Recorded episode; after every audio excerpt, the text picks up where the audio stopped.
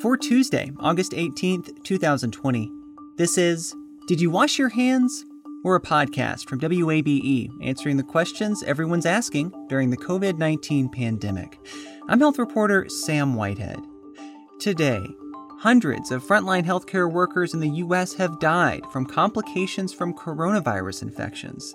A joint project from Kaiser Health News and The Guardian is telling their stories. You just really want the public to understand what we're losing, to understand that this isn't just statistics, that this is you know, real lives and real people. Christina Jewett with Kaiser Health News and Danielle Renwick with The Guardian join me to discuss their efforts to document those lost on the front line.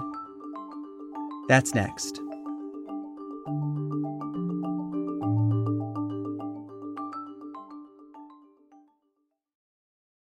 You love free, and at Ameris Bank, so do we. That's why we're proud to offer worry free, hassle free Ameris Bank free checking. Manage your money your way with convenient access to digital, mobile, and telephone banking, all with no monthly service fee or minimum balance requirements. At Ameris Bank, we're with you. For more information or to open an account, visit our local bankers in person or online at amerisbank.com slash free checking. Other fees such as overdraft fees may apply. Ameris Bank, member FDIC, equal housing lender. Hi, it's Terry Gross, the host of Fresh Air. We bring you in depth, long form interviews with actors, directors, musicians, authors, journalists, and more. Listen to our Peabody Award winning Fresh Air podcast from WHYY and NPR. Support for WABE's local coverage on maternal health and mortality comes from Georgia Health Initiative, whose mission is to inspire and promote collective action that advances health equity for all Georgians. Learn more at georgiahealthinitiative.org. For months now, reporters from Kaiser Health News and The Guardian have been working to chronicle all the healthcare workers who have died of COVID 19 in the U.S. So far, they've counted more than 900 and have profiled more than 150, telling the stories of their lives cut short by the pandemic. The project is called Lost on the Front Line, and two members of the team behind it, Christina Jewett from Kaiser Health News and Danielle Renwick from The Guardian, are with me now to discuss it. Thank you both for talking with me. Thank you. Thanks for having us. Thank you so much. I want to start by talking about the inspiration for this project. There are so many different threads of stories you can pull in this pandemic. So, what got y'all interested in pulling this one in particular? This is Danielle speaking. I, I, think it came out of a realization of how poorly prepared our health system was for this crisis. Early on, we saw that health workers were putting their lives on the line to help those in their community. And we wanted to memorialize them so they weren't just remembered as, as statistics. But we also wanted to investigate why so many health workers were getting sick and, and dying. And we wanted to look at what factors, whether it was access to PPE, geography, demographics, types of healthcare professions that put some health workers more at risk. Um, so we really wanted to examine the, the, ways in which our health system has failed them. Uh, and that's where the database comes in. Well, sure. And I, I want to talk about that data because y'all are doing work that government agencies aren't even necessarily doing. My sense is there's no good repository of all this information that's out there from, say, the CDC or a state level health agency. This is Christina. Yeah, that's right. We actually wrote a story specifically about that. The CDC is raking in this information to some degree on a two page form. It's called a person under investigation form, basically something you might think of as a test result form for, you know, who has COVID, who doesn't. And it's understandable that not everyone's holding on to this form until, you know, a hospitalization is completely over, which could take weeks with COVID. So the CDC is getting data where the majority of the forms they get don't report whether the person lived or died and also don't report their profession. So the numbers from the CDC they acknowledge are, are a huge undercount.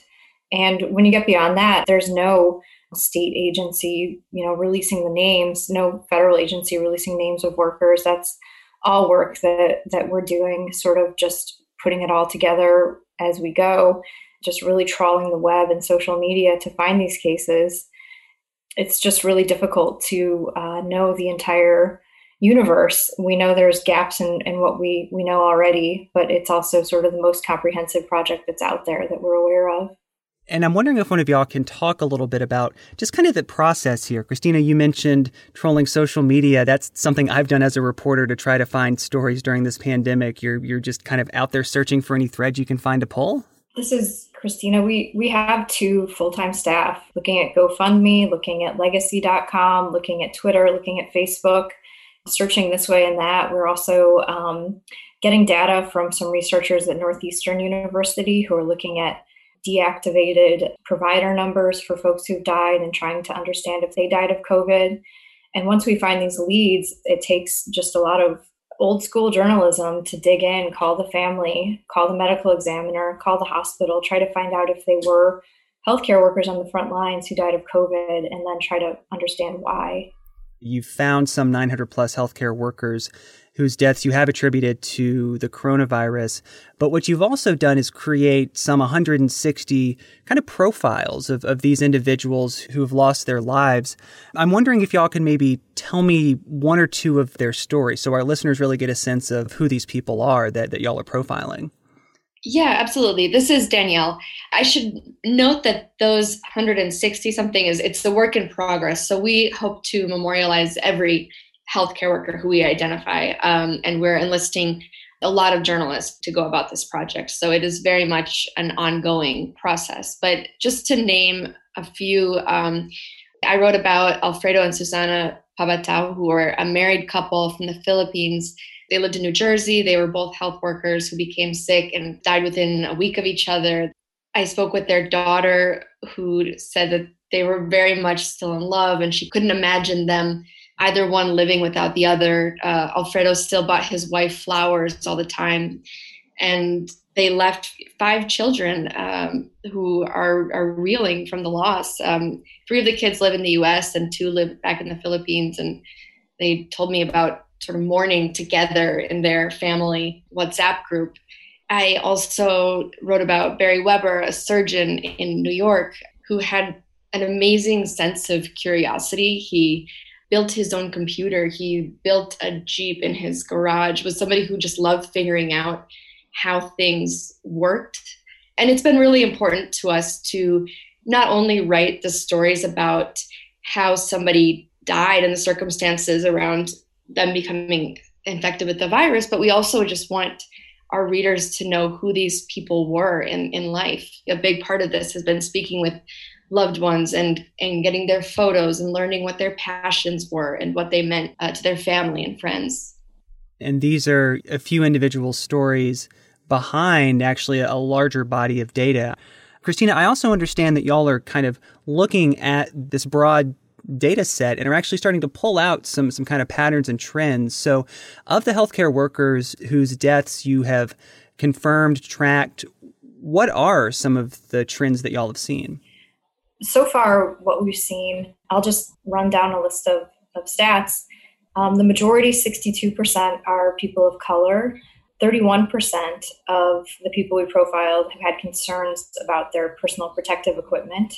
38%, that was the biggest group of, of healthcare workers, were nurses, but we're also profiling doctors, orderlies, cafeteria workers in hospitals. I mean, everyone who's coming into contact with workers in the healthcare setting and 103 died in April. That was after that initial um, surge on the East Coast.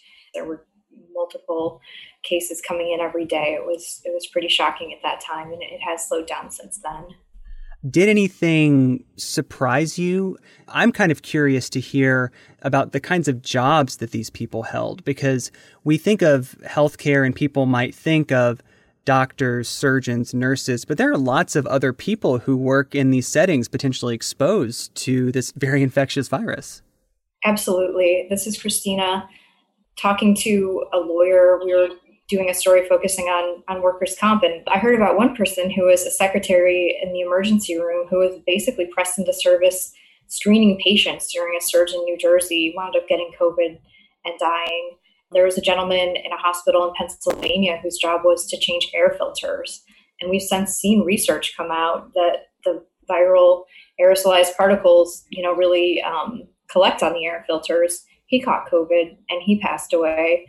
So, you know, folks who transport patients through the hallways, I mean, there's just a building, growing body of research showing that this is spread through the air, that there's live viral particles in the air. So, really, anyone in a hospital or nursing home could be at risk.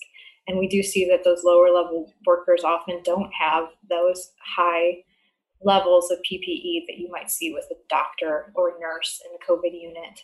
Were there broad trends that you noticed about what went wrong here? I think people hearing this might assume that people working in these frontline jobs are, are inherently going to be at more risk during a pandemic. They're at more risk of catching an infectious disease generally, I think we can assume, if they work in these settings. But I know from y'all's reporting, you actually found that there were some things that went wrong here.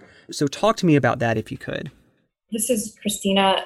You know, one of the things we um, wrote about early in April was a number of experts were saying that surgical masks in the medical setting are totally inadequate. They're not protecting workers. They're meant to, you know, keep uh, droplets from spreading. But if you're a healthcare worker surrounded by coughing COVID patients, that that's not enough. It doesn't filter out those aerosolized particles.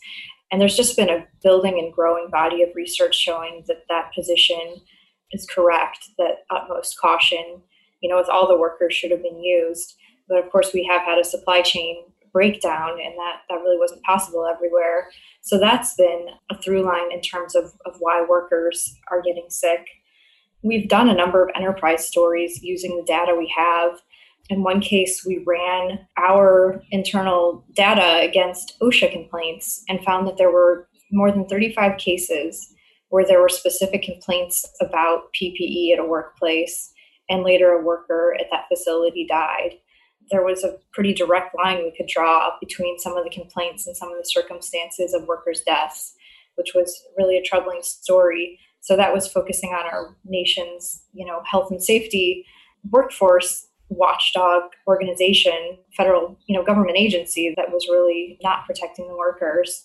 And just to clarify, that's the Occupational Safety and Health Administration. Just just to clarify that. Right. That's federal OSHA and also state OSHA agencies. Um, you know didn't protect workers when they reached out and, and asked for help some of the other areas where where we've been digging in we're looking to see if healthcare workers were getting their workers comp um, requests fulfilled for you know they might have had weeks off of work or a big hospital bill or maybe even um, seeking death benefits and we found that there were a number of cases where, where workers weren't getting those requests honored.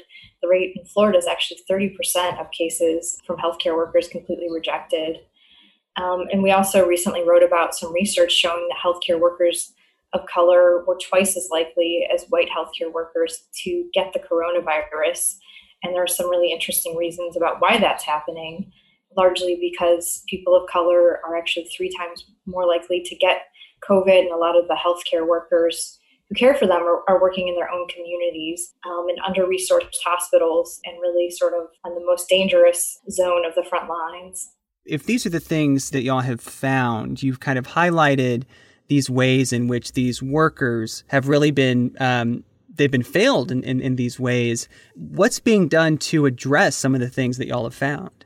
Um, I can jump in on that. It's Christina.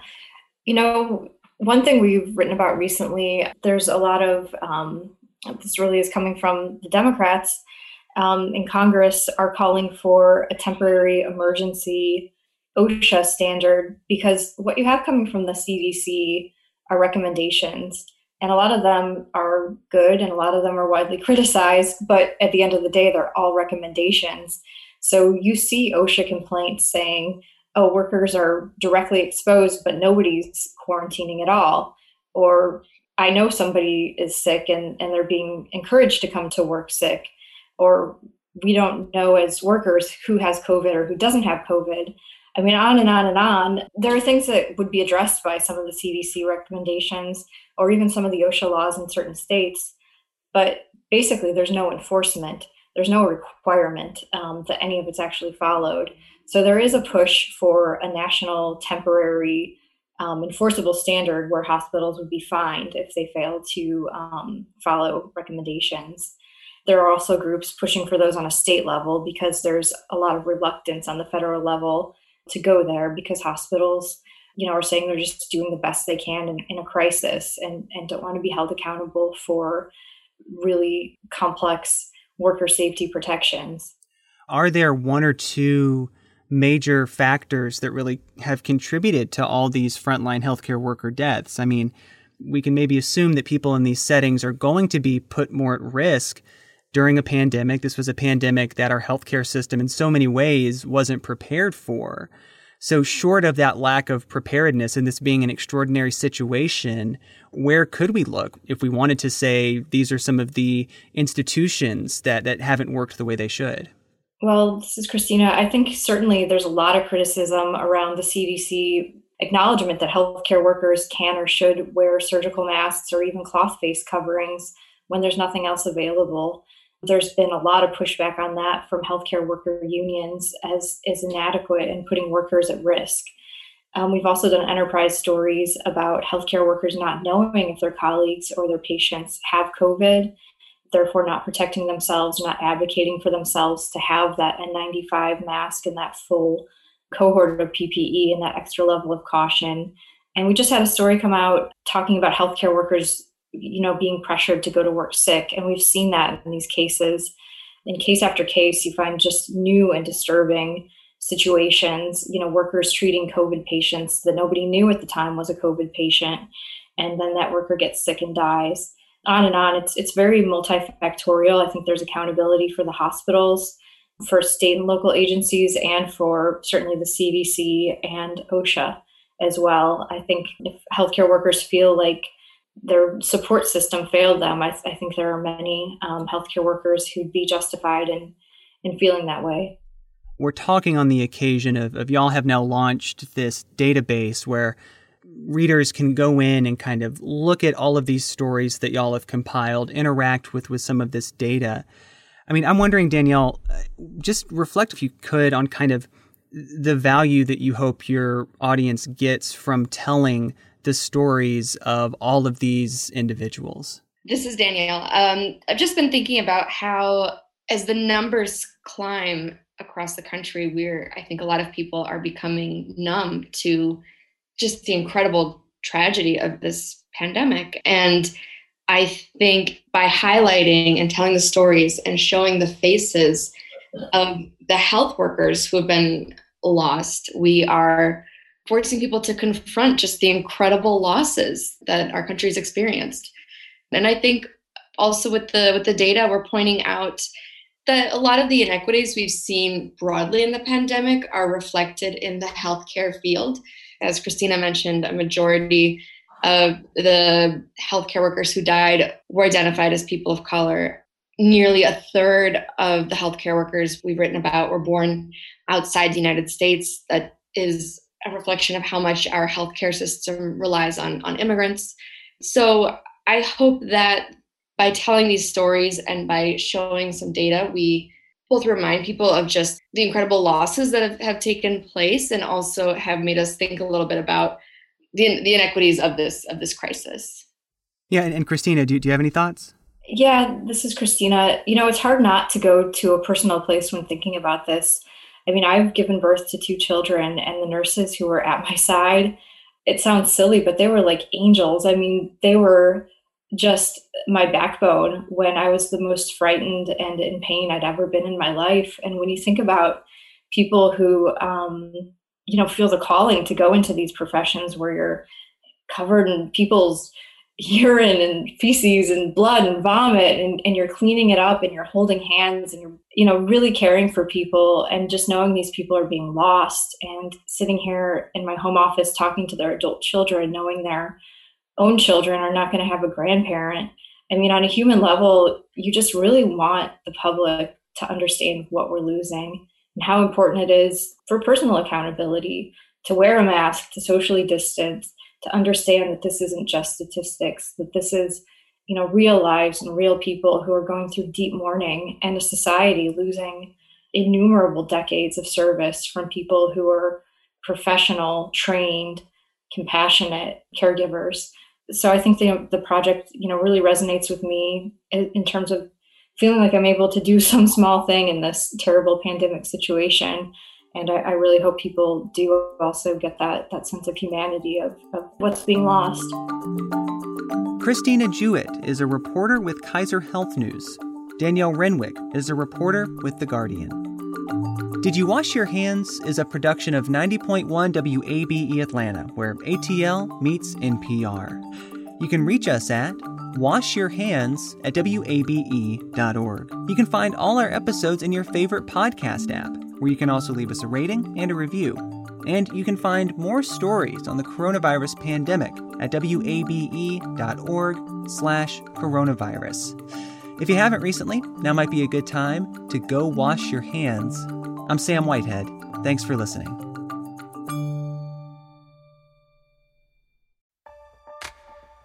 The world is full of mysteries. Are ghosts real? Is that yogurt expired? Hey, the unknown can be scary, but when you donate to WABE, you know where your money is going. Your gift supports the journalism that keeps you informed and the programs that pull back the curtain on complicated stories. Help us make the world less mysterious. Become a member now. Go online to wabe.org/donate and thanks.